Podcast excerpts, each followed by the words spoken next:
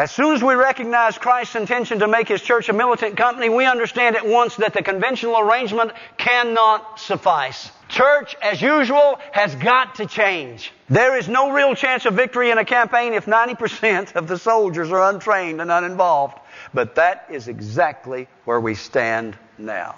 Why do we believe in discipleship? Why do we do small groups? Because we believe that believers need to be trained, not just in a corporate worship service, but in a small group setting where they get the Word of God and they grow and they develop and they become strong in the Lord and they become effective.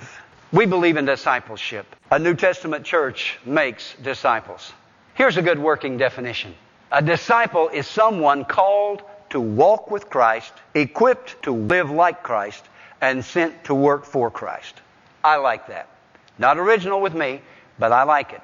A disciple is someone called to walk with Christ, equipped to live like Christ, and sent to work for Christ. New Testament church makes disciples. A New Testament church makes disciples. There are four major discipleship goals. Number one, greater daily union with Jesus Christ. That's why in our discipleship materials, you have daily exercises that you go into your Bible, you sit down in your own home, you open up the uh, workbook, and it asks you questions, it asks you to look up scriptures, and you do daily assignments that get you into the Word, and then you come together in the group and you interact with other believers. There is no quote teacher in the group. You are all involved in communicating and sharing and interacting with what you've learned.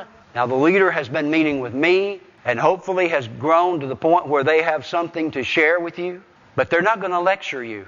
What you learned during the week from your studies, you bring to the meeting and you grow together and you learn to trust one another. You learn to open up and share with one another and you grow.